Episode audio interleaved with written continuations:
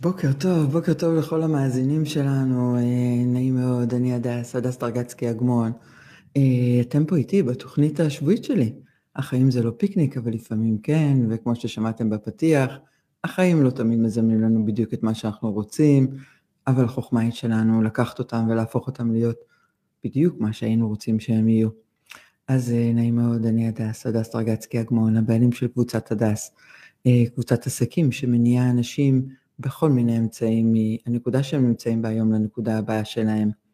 והיום איתי פה בתוכנית יעל פינצ'וק, אה, פסיכותרפיסטית ומומחית להפרעות אכילה, ואנחנו הולכות לדבר על נושא שמאוד קרוב לליבי, אני חייבת אה, להודות, אה, נושא שאני נאבקת בו, אני לא אוהבת את המילה נאבקת, כי הפסקתי להיאבק, אבל מתמודדת איתו כבר הרבה מאוד שנים.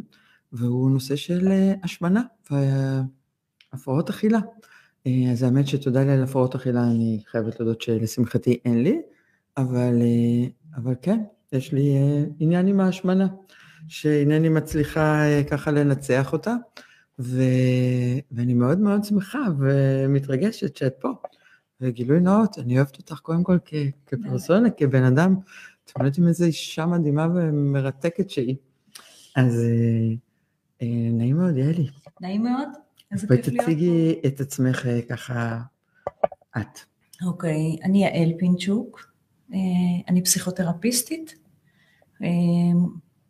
מומחית להפרעות אכילה, מטפלת ב-CBT, הפרעות אכילה, השמנה, כל מה שקשור לאוכל, החל מגיל חצי שנה עד גיל 60, ויש הפרעות אכילה בגיל חצי שנה? יש הפרעות אכילה בגיל חצי שנה. באמת? אבל הטיפול מכוון כמובן להורים, אה, כי זה טיפול התנהגותי. אה, הדרכה הורית של עשה ואל תעשה. אה, יש סיבה למה תינוק בן חצי שנה לא רוצה לאכול, אבל כשנותנים לו עוגיה הוא אוכל. באמת. וואו, האמת שהפתעת אותי. כן? כן, לא חשבתי על זה, שזה כבר בגילאים כל כך צעירים מתחיל. למעשה זה מוביל בעצם למשהו מאוד משמעותי בהפרעות אכילה, שזה הרצון לשליטה. ובעצם כשתינוק בן חצי שנה לא אוכל, הוא מנסה לשלוט במשהו. הוא יודע שבארון יש ופלים או עוגיות, והוא רוצה לשלוט במה טעים לו, מה בא לו לאכול. כמובן אחרי ששללנו בעיות גופניות, כן? זה רק בעיות פסיכולוגיות התנהגותיות. אה, טוב, אנחנו תכף ניכנס לזה לעומק. אמ, אבל קודם כל הייתי ככה רוצה שנגדיר מה זה הפרעות אכילה, מה זה השמנה, מתי אה, אה, בעיה מוגדרת כהפרעה ו, ו, ולא סתם השמנה מנסיבות אחרות, אני לא יודעת. תעשי אוקיי, קצת סדר במונחים אוקיי, ובדברים. דווקא נתחיל מהדבר האחרון שאמרת לגבי השמנה. אה, אין סתם. אנחנו נולדנו עם איזושהי ביולוגיה מסוימת, עם איזושהי מערכת, שנועדנו להכניס אוכל בהתאם לגודל שלנו, לגיל שלנו, לקיבה שלנו, לפעילות הגופנית שלנו. כל יציאה מהנוסחה הזאת בעצם, אנחנו לא קוראים לה הפרעת אכילה, כי, כי אחרת כולם היו צריכים להיות מאושפזים בבתי חולים. אנחנו קוראים לזה בעיות אכילה, או disturbed eating. אה, היא אכילה לא לפי הנוסחה שהבריאה קבעה. אז אנחנו הרבה פעמים אוכלים כי יש חגיגה, יש אה, חתונה, יש בר מצווה, אנחנו אוכלים כי מגישים לנו וזה צבעוני ומריח טוב, אבל זה לא דווקא בגלל שאנחנו רעבים עכשיו וזה זמן לאכול. אז אני לא כל פעם שאני הולכת לחתונה אני אגיד שאני בהפרעת אכילה, אבל חרגתי מהנוסחה שהגוף שלי דורש. אז אם זה קורה... לא דפקנו קצת את המנגנון הזה? הוא תמיד ניתן להחזרה. זה מה שעושים בטיפול, זה מה שעושים על ידי תזונאים. זה ניתן לשינוי, כמעט בכל גיל. אה, כן, אבל זה הרבה עבודה, בגלל שככל שבן אדם מבוגר יותר, כבר נגיד בין 40 או 50, אז כבר 50 שנה יש לו את הסכמות האלה של אוכל אחר. עכשיו, לתקן 50 שנה ייקח מן הסתם הרבה יותר זמן. אבל כשבחור צעיר מגיע אליי, או בחורה, אין להם הרבה שנים של פזם של קלקול, יותר קל לתקן את זה. עכשיו זה גם, התיקון הוא לא בעיניי כמטפלת, אלא על פי הצרכים של הבן אדם. יש אנשים שאומרים לי, אני לא מוכן לוותר על עוגות אה, כל יום, אה, והמטרה שלי היא פשוט אה, לא לעלות מזה כל כך במשקל, נגיד. זה לגיטימי? זה בסדר? זה, זה הצרכים שלו. אני, אני לא מחליטה מה נכון בעולם ומה לא. אני יכולה להביא את המדע על השולחן, את הניסיון חיים שלי, את החולי והבריאות, אבל כל בן אדם יבחר מה שהוא רוצה לעשות. הרבה פעמים מישהו מבקש ממני משהו שזה לא אני לתת לו את זה. כמו מה למשל? תני לי דוגמה. למשל, אני רוצה לאכול הכל ולהיות רזה. אה, וכמה, ומתי שאני רוצה. אז אני לא הכתובת, זה פשוט לא יכול לקרות. או... גם אם זה יהיה, הוא רוצה לאכול הכל במינון קטן. יפה, אז המינון פה זה מילת המפתח, אז עכשיו אני יכולה לעבוד איתו על שינוי הצרכים, רגע, על ניסוח מחדש של מה אתה בעצם רוצה. אתה רוצה עוגת שוקולד או הרבה עוגת שוקולד? ואז אני יכולה להיכנס לתמונה, בטיפול קוגניטיבי, טיפול התנהגותי. שזה נקרא טיפול CBT, נכון? CBT. את מטפלת ב-CBT. נכון. שאת יכולה ככה מילה על מהות הטיפול של מה זה CBT? כן. אה, זה טיפול קוגניטיבי התנהגותי. למעשה, לכל בני אדם יש איזה שהם סכמות בראש על איך הדברים צריכים להיות. לא רק בנושא אוכל, בנושא אה, איך גבר צריך להיות, איך אישה צריכה להיות, אה, כמה כסף אני צריך להרוויח, איזה מקצוע נכון, לא נכון. זה סכמות, זה דברים שנבנים מהיום שאנחנו נולדים. מהבית, מחינוך, ממה שאנחנו... זה בעצם מה שנקרא התת מודע שלנו? זה תפיסות בתת מודע שלנו? זהו, ב-CBT לא קוראים לזה תת מודע, אבל בגדול אם אני רוצה להשוות לתיאוריות הפרוידניות, אז כן. זה דברים שאני לא שולפת אותם, בש... אני לא יכולה בשליף להגיד אותם, אבל על ידי כל מיני טכניקות קוגניטיביות בקליניקה, אפשר להוציא אותם, את מה שיושב לבן אדם בראש, שזה בעצם מה שמוביל אותו להתנהג בצורה מסוימת. במקרה שלנו עם אוכל. תפיסות על אוכל, תפיסות עולם. תפיסת עולם זה לא מחשבה שחלפה רגע בראשי, זה משהו בילט אין. שאני מאמין בו, שהוא מנהל אותי. אני מאמין בו מאוד, הוא מנהל אותי, בדיוק. וב-CBT... את יכולה לתת לי דוגמה למחשבה כזאת? אה, אני אתן דוגמה לא מתחום האוכל, okay. אוקיי. יותר קל. אוקיי. Okay. אה, באה אליי מטופלת שאמרה לי, אני רוצה למצוא זוגיות, זאת, זאת המטרה שלי, אני לא מצליחה למצוא זוגיות. אה, עכשיו על פניו נראה שוואו, איך יכול להיות? בחורה אינטליגנטית, חמודה, מלאת ביטחון עצמי, נראית מדהים, יש לה, היא עורכת דין, יש לה כסף, יש לה דירה משלה, יש לה, היא תל אביבית ככה. כביכול ברשימת מכולת הכל וי. בדיוק. אז אני לומדת להכיר אותה, ושאלות וסיפורים, ובפגישה השלישית יצא לה, וסליחה על המילה ברדיו, כל הגברים חארות. ואז אמרתי לה, מה זאת אומרת? למה את אומרת ככה? והתברר, אחרי תשאול, אבא שלך חרה, לא, אבא שלי, מה פתאום, לא, לא, ואח שלי, לא, גם לא. אז זה לא כל הגברים, זאת אומרת, יש פה איזו סכמה נורא נוקשה של הכל או כלום. מסתבר שהיו איזה שני גברים בחייה שלא הבריזו, דפקו אותה, לא חזרו, ווטאבר. זאת אומרת, האמונה המקבילה הזאת שהיא האמינה בה, בעצם ניהלה אותה. עכשיו, היא לא הולכת ואומרת את זה לגברים, אבל היא היא חיה את זה. זה והיא מראה את זה, והיא משק, משקפת את זה כל יום בהתנהגות שלה כלפי גברים. ולכן את לא מוצאת. אני גם מאמינה שמחשבה מייצרת מציאות, וברגע שזה התודעה שלך, שזה מה שאת מאמינה בו, זה מה שתזמני לחיים זה שלך. זה, זה בדיוק. זה, זה, זה המגנט שיגיע לחייך. בדיוק. תקבלי עוד ועוד כדי להוכיח את האמונה הזאת. את, אה, אנחנו כביכול יש לנו אמונה, אנחנו צריכים כל הזמן לאסוף הוכחות שהאמונה שלנו היא נכונה. בדיוק ככה, זה CBT, זה, זה הקטע הקוגניטיבי ההתנהגותי. ואנחנו בטיפול, א', לומדים להבין קודם כל על מה זה יושב האמירה הזאת שלך. והאם יש גברים אחרים בחייך? ראית כמה שמתנהגים אחרת. ואיך אפשר להתנהג אחרת, ואיזה ניסוי התנהגותי עכשיו, אחרי שאתגרנו את הסכמה שלה ודחקנו אותה כאילו לפינה, איזה ניסוי התנהגותי עכשיו מתאים אנחנו מחליטות עליו שתינו, שנוגע לאותו רעיון. והיא יוצאת במשך שבוע, עושה משהו, משימה כלשהי על זה, וחוזרת עם התובנות, ואז רואים איך ממשיכים מכאן. אז זה CBT, ובנוגע לאוכל, יכול בן אדם לבוא ולהגיד לי, אני לא אוכל לחם כי לחם זה משמין. זו תפיסת עולם מסוימת, שהוא גדל עליה, כנראה מאימא שלו. אבל אז למה אתה שמן? אוקיי. האם אתה מכיר אנשים רזים שאוכלים לחם? כן, אבל, ואז עוד סכמות יוצאות, זה גנטי. וככה לאט לאט אנחנו מאתגרים בעצם על ידי הוכחות. אנחנו עובדים עם הוכחות. אנחנו לא עובדים עם שמועות ועם אה, אמונות טפלות, לא ב-CBT.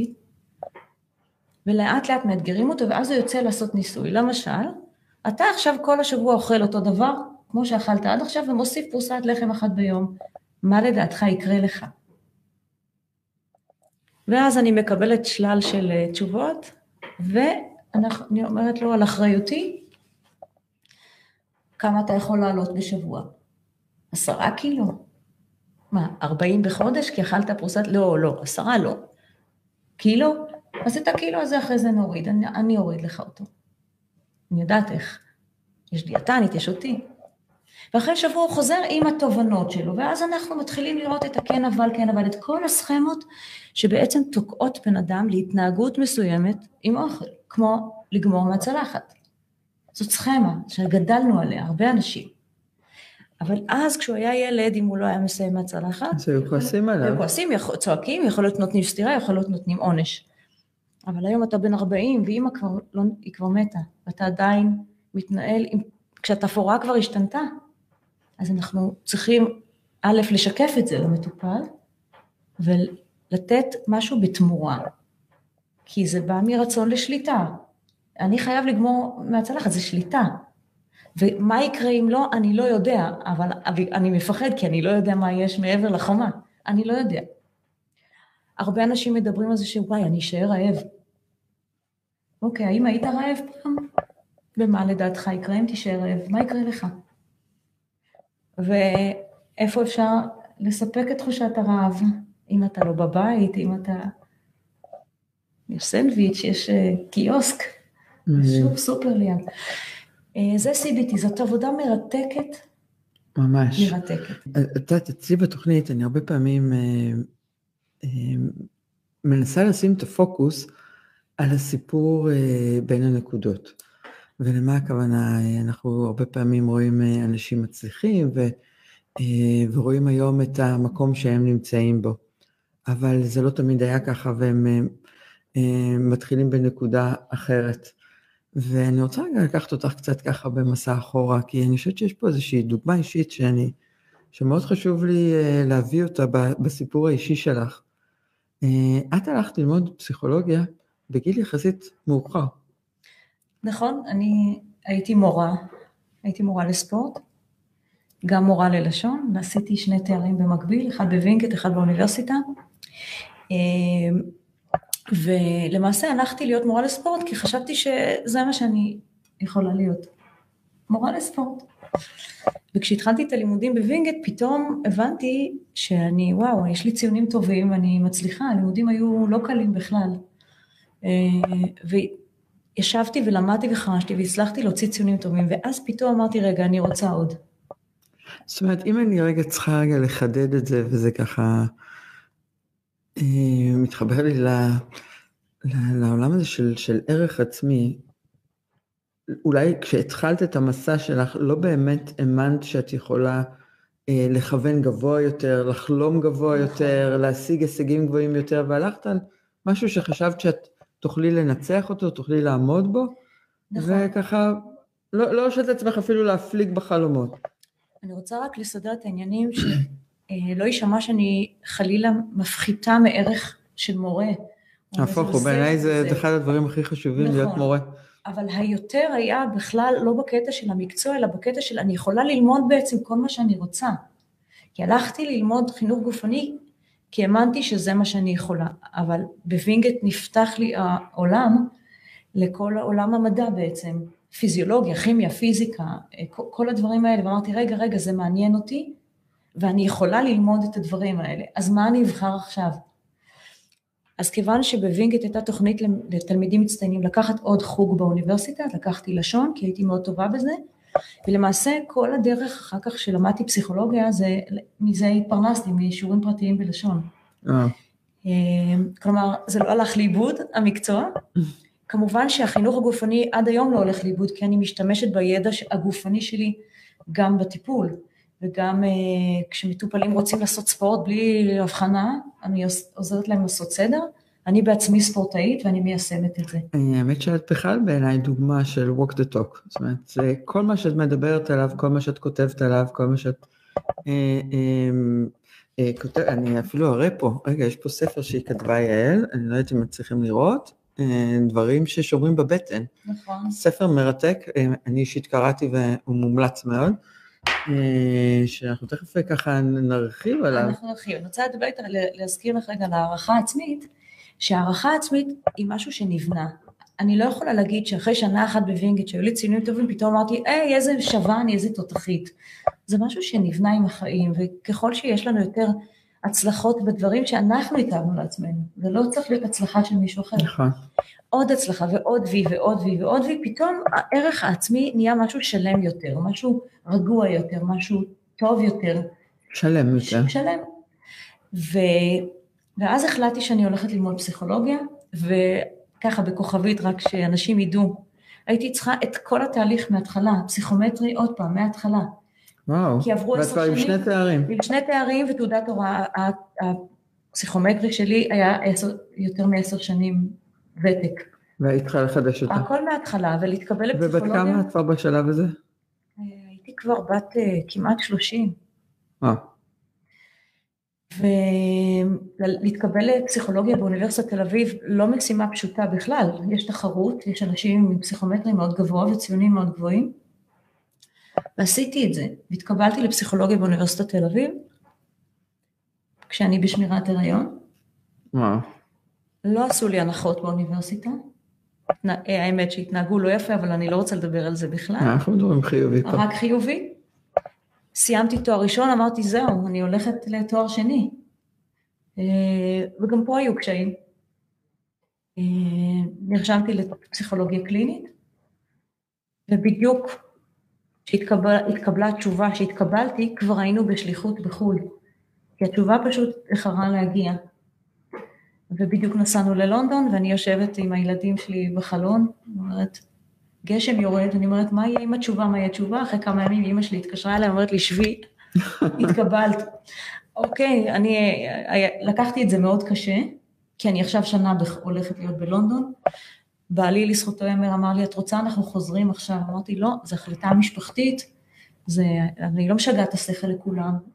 ואם התקבלתי עכשיו, אז אני בעוד שנה אתקבל שוב. וכעבור שנה החלטתי שאני מקצרת את התהליך והולכת ללמוד, לעשות תואר שני ב-CBT ולא בפסיכולוגיה קלינית, כי המסלול פשוט היה יותר קצר, וכבר לא הייתי בת 16, כפי שאת מבינה. אה, וזהו, ואחרי אחרי התואר השני אה, ב-CBT עשיתי סטאז' בבית חולים אברבנאל, במרפאה להפרעות חרדה ודיכאון, וכשסיימתי את הסטאז' החלטתי שאני רוצה להתמחות בהפרעות אכילה ונסעתי ללונדון. חזרת ללונדון. בכובע אחר. בכובע אחר. הפעם את זאת שככה מושכת אה, אה, ללונדון. כן, וזה גם לא היה פשוט, כי היו לי ילדים קטנים בבית. אז, אבל זאת הייתה שנה של, שהכי מרגשת בחיי מבחינה לימודית. כי סוף סוף למדתי את הדבר שהכי הכי הכי הכי רציתי. אז זה לימודי תזונה, לימודים של התמחות בהפרעות אכילה, יש לי תעודה של מומחה להפרעות אכילה ולהשמנה. אה, וזהו, ואז החלטתי שאני פותחת את הקליניקה שלי, ובעידוד כמובן של בן זוגי המדהים, המדהים, המדהים, שאמר לי, אנחנו לא מתחילים בקטן, אנחנו מתחילים בסוף, איפה את רוצה לראות את הסוף? איך? איך הוא נראה? כך, שם אנחנו מתחילים. לא בבתי חולים ולא ב-8 עד 4 עם 4,000 שקל לחודש, לא. מתחילים בקליניקה פרטית, עושים פרסום, לוקחים הדרכה פרטית, וכך היה. והשם שלי עלה ממש מפה לאוזן, ולפני כמה שנים, שזה שיעור חשוב מאוד גם בעולם העסקים, מה שאמרת עכשיו. זה- נכון. יש פה המון נכון באמירה מאוד. הזאת, זה- זה לא מובן ב- מאליו בכלל. מבחינה עסקית זה הדבר הכי נכון נכון, לעשות. קודם כל אני מאוד מאמינה בחשיבה תוצאתית, זאת אומרת, מה התוצאה שאתה רוצה נכון. להשיג, ואז בוא נראה את הדרך. ו... אבל זה מתחבר גם למה שדיברנו בהתחלה, של כמה אנחנו מרשים לעצמנו לראות את התוצאה במקום גבוה. אומרת, פה נכון. כבר, את כבר בשלב אחר התפתחותי, של ערך נכון. עצמי, שזה את כבר מרשה לעצמך אה, לכוון גבוה.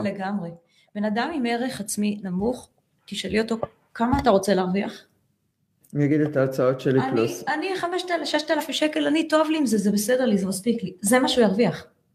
נכון. כשבן אדם אומר, אני רוצה 30 אלף בשקל בחודש, הראש שלו כבר מכוון, איך איזה אני משיג מעשים 30 אלף? עושים בשביל 30 אלף שקל בחודש. בדיוק. וגם 30 אלף, את יודעת, אפשר לפתוח גם את זה. יש אנשים שחולמים על 100 אלף, ויש אנשים ש... שאם נכון, אתה לא מדבר איתם במיליונים, אז זה לא, נכון, אה, לא עושה להם את זה. ואני, ואני יכולה להגיד לך, נתקלתי באנשי עסקים כאלה גם. נכון.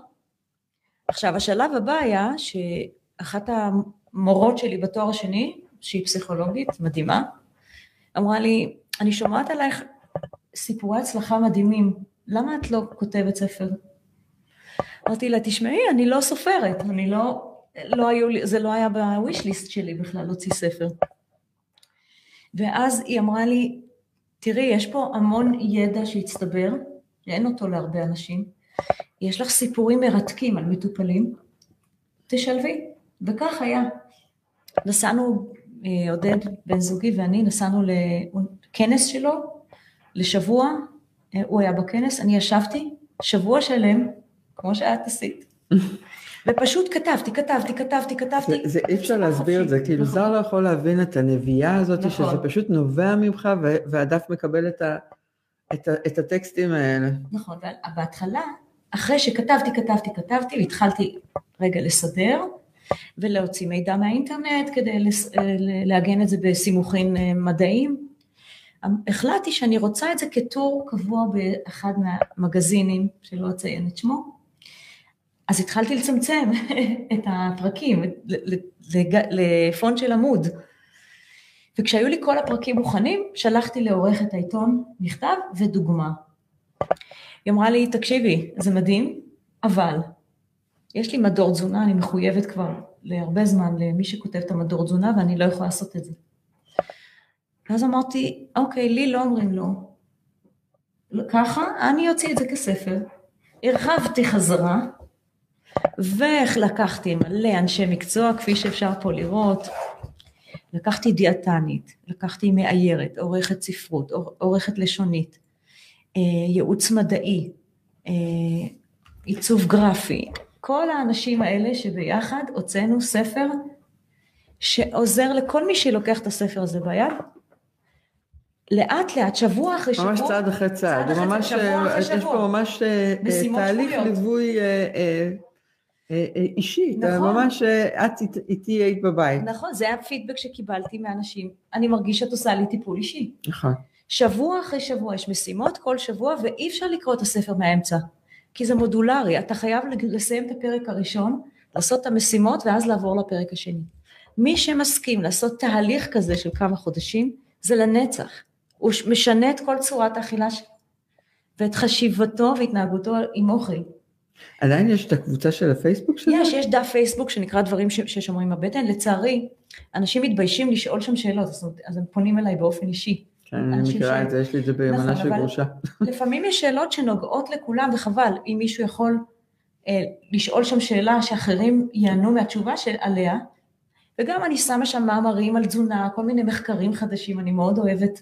אה, להביא ידע. להביא ידע, וידע חדשני. נכון. את גם מביאה לשם כל מיני, אני רואה לפעמים אה, בישולים ומתכונים ודברים, אה, כל מה שלדעתי יכול לשמש אמירה, אני נורמלי עם אוכל.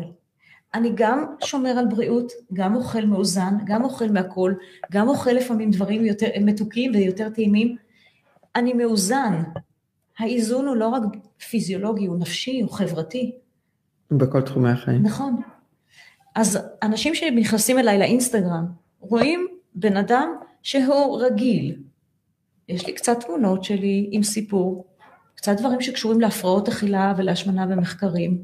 יש שם מתכונים, כי אנחנו בני אדם עם מטבח, עם ילדים, עם אנשים מסביבנו. אה, אנושי לחלוטין. אנושי לגמרי. איך קוראים לדף האינסטגרם שלך? יעלי פינצ'וק, eating disorders.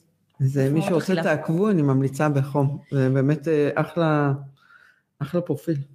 יעל, לפני שככה אני רוצה לצלול לאיזושהי דוגמה או שתיים, אה, ככה שנשים עליהם את הפוקוס מקרוב, אה, יש לנו שאלה מהקהל, אה, האם בכל גיל אפשר לעשות שינויים? האם גם בגיל 82 אפשר לעשות שינוי?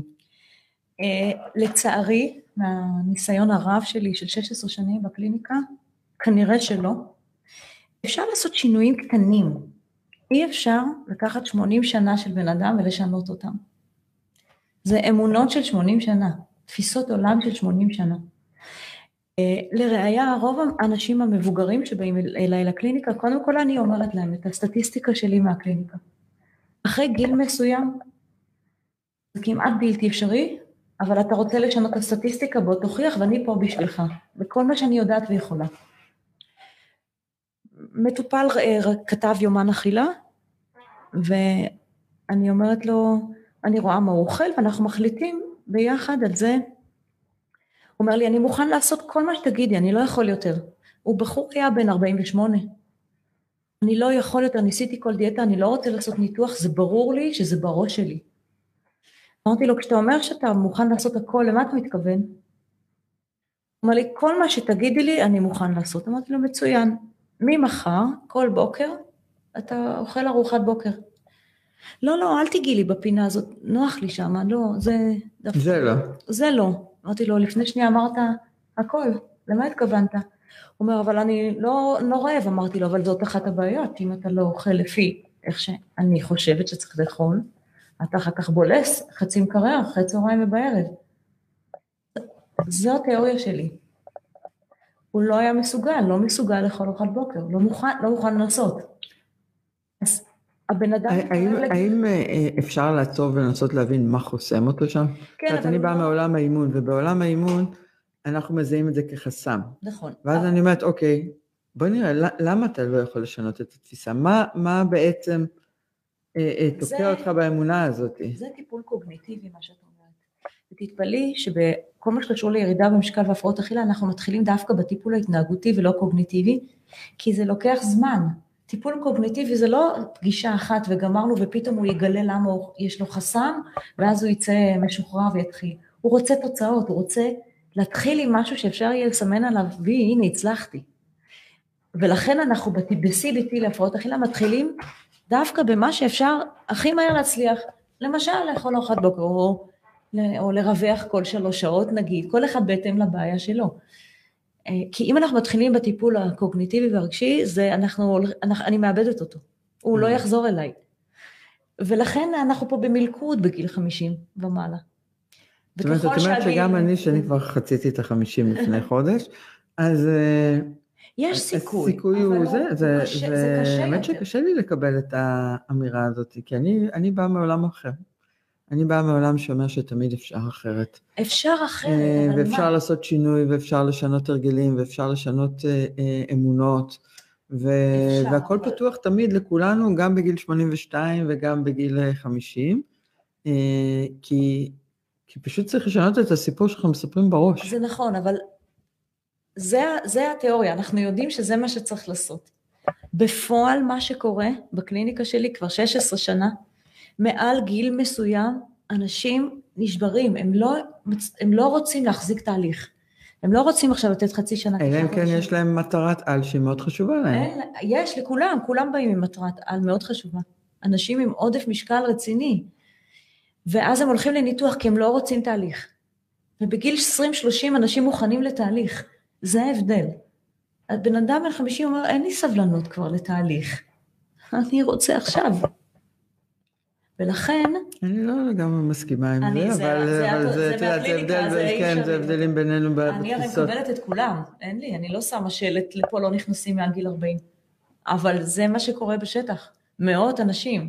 כשבא אלייך מישהו בגיל 50, את אומרת לו שאת חושבת שהוא... בסבירות סטטיסטית שהוא יצליח בשיטה הזאת של CBT, אני רוצה רק נכון. שככה נשים את זה במקום אה, יותר אה, מוגדר וברור.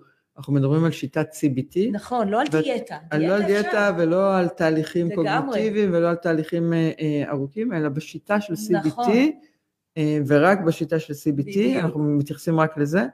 היא כן מוקצבת בגיל נכון, וב... אה, נכון, היא לא מוקצבת, כי מי שיבוא אליי בגיל 60 אני אקבל אותו, אני אקבל.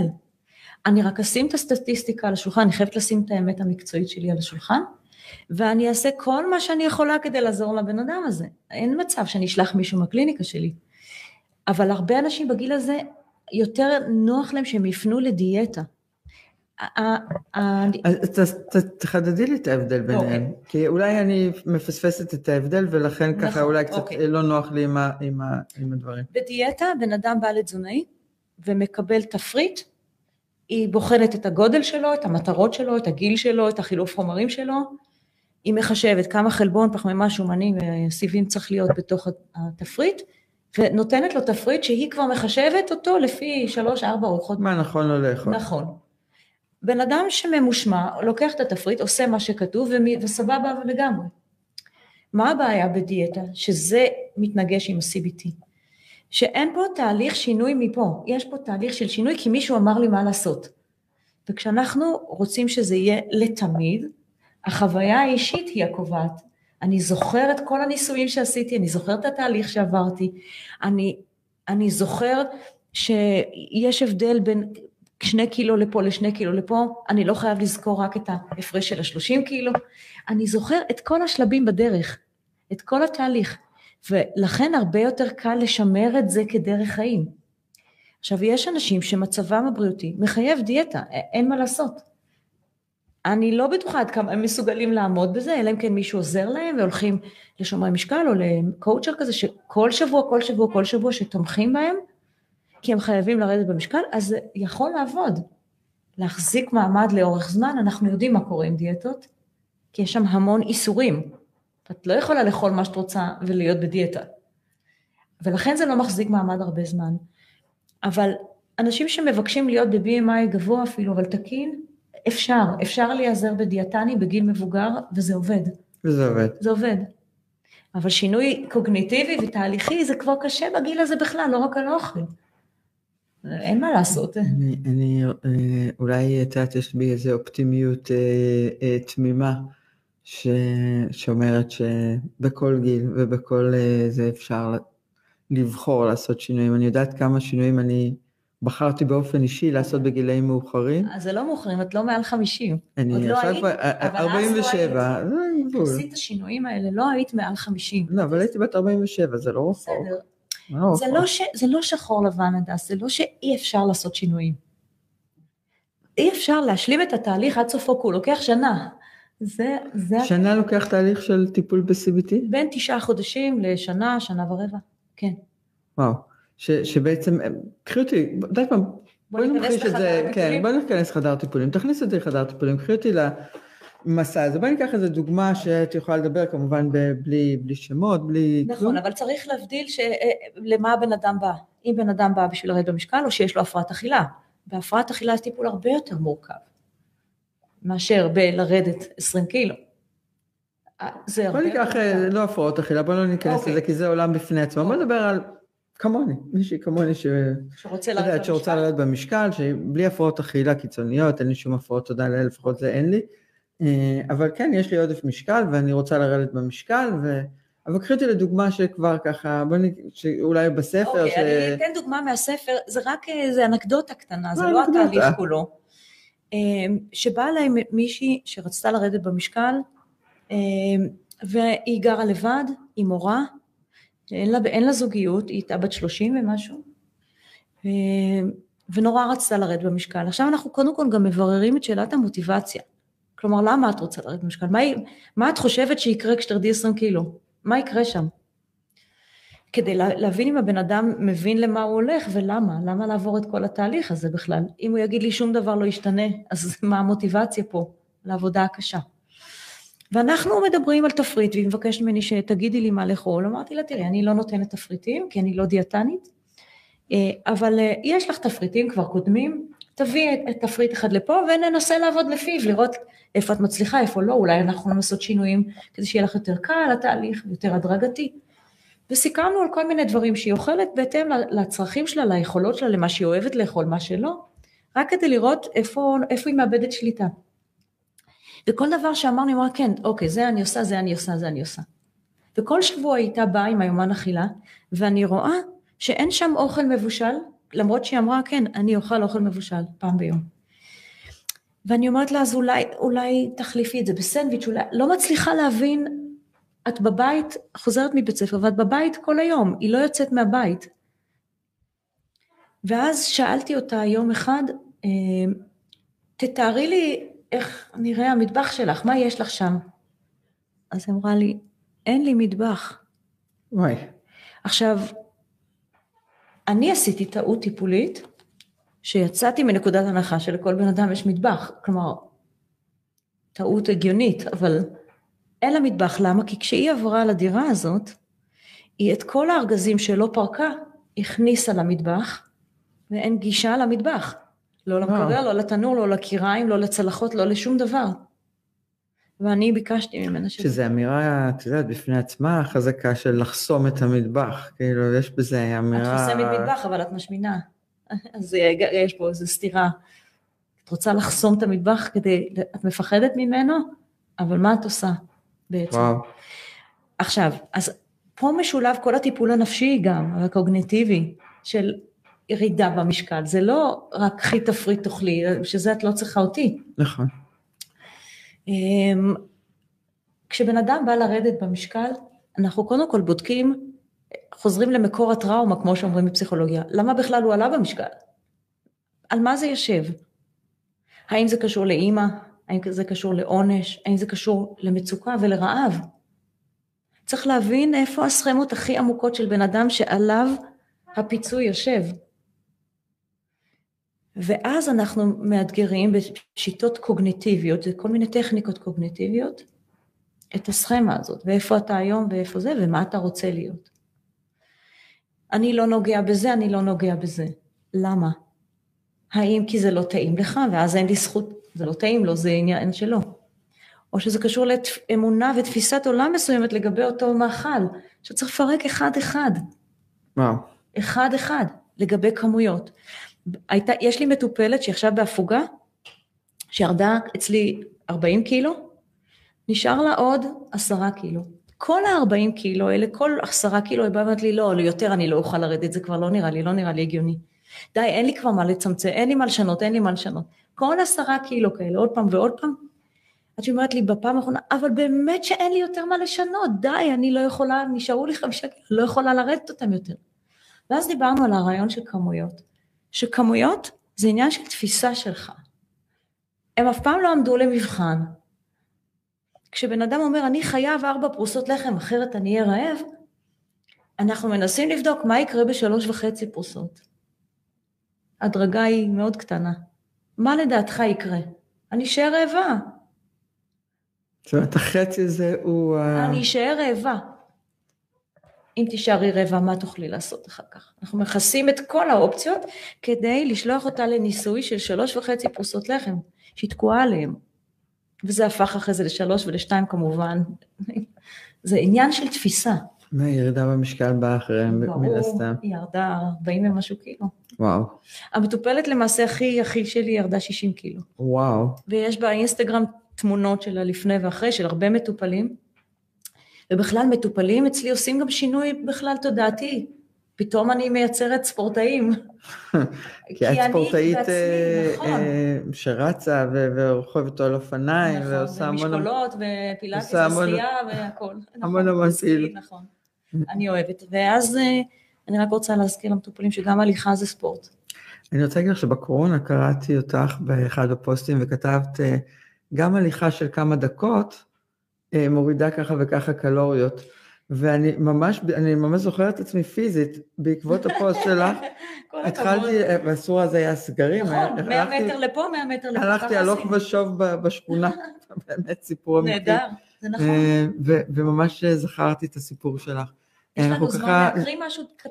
אה, תקריאי ככה זה, ועם זה נסיים. כותבת לי מטופלת בשבוע שעבר, היי יעל חג שמח, חנוכה, רציתי לשתף אותך שהפתק שלי שנה שעברה על החנוכיה היה להחלים ולהיכנס להיריון, וזה לא היה יכול להתקיים האחד בלי השני, וקודם כל בלעדייך. אז תודה רבה על תהליך מדהים, כמובן זה עבודה של כל יום מחדש, אבל אני כן יכולה להגיד שאני בריאה, שזה כרגע כבר כמה חודשים טובים לא פוגש אותי, אני בהיריון, נכנסת לחודש שלישי, תודה לאל הריון שלא מלווה בבחילות ולא בחשקים יותר מדי גדולים, ואני לגמרי יציבה ומייחסת את הנס הזה לזה שנכנסת לחיי, ולגמרי לימדת אותי דרך שהרבה אנשים קודמים לא הצליחו.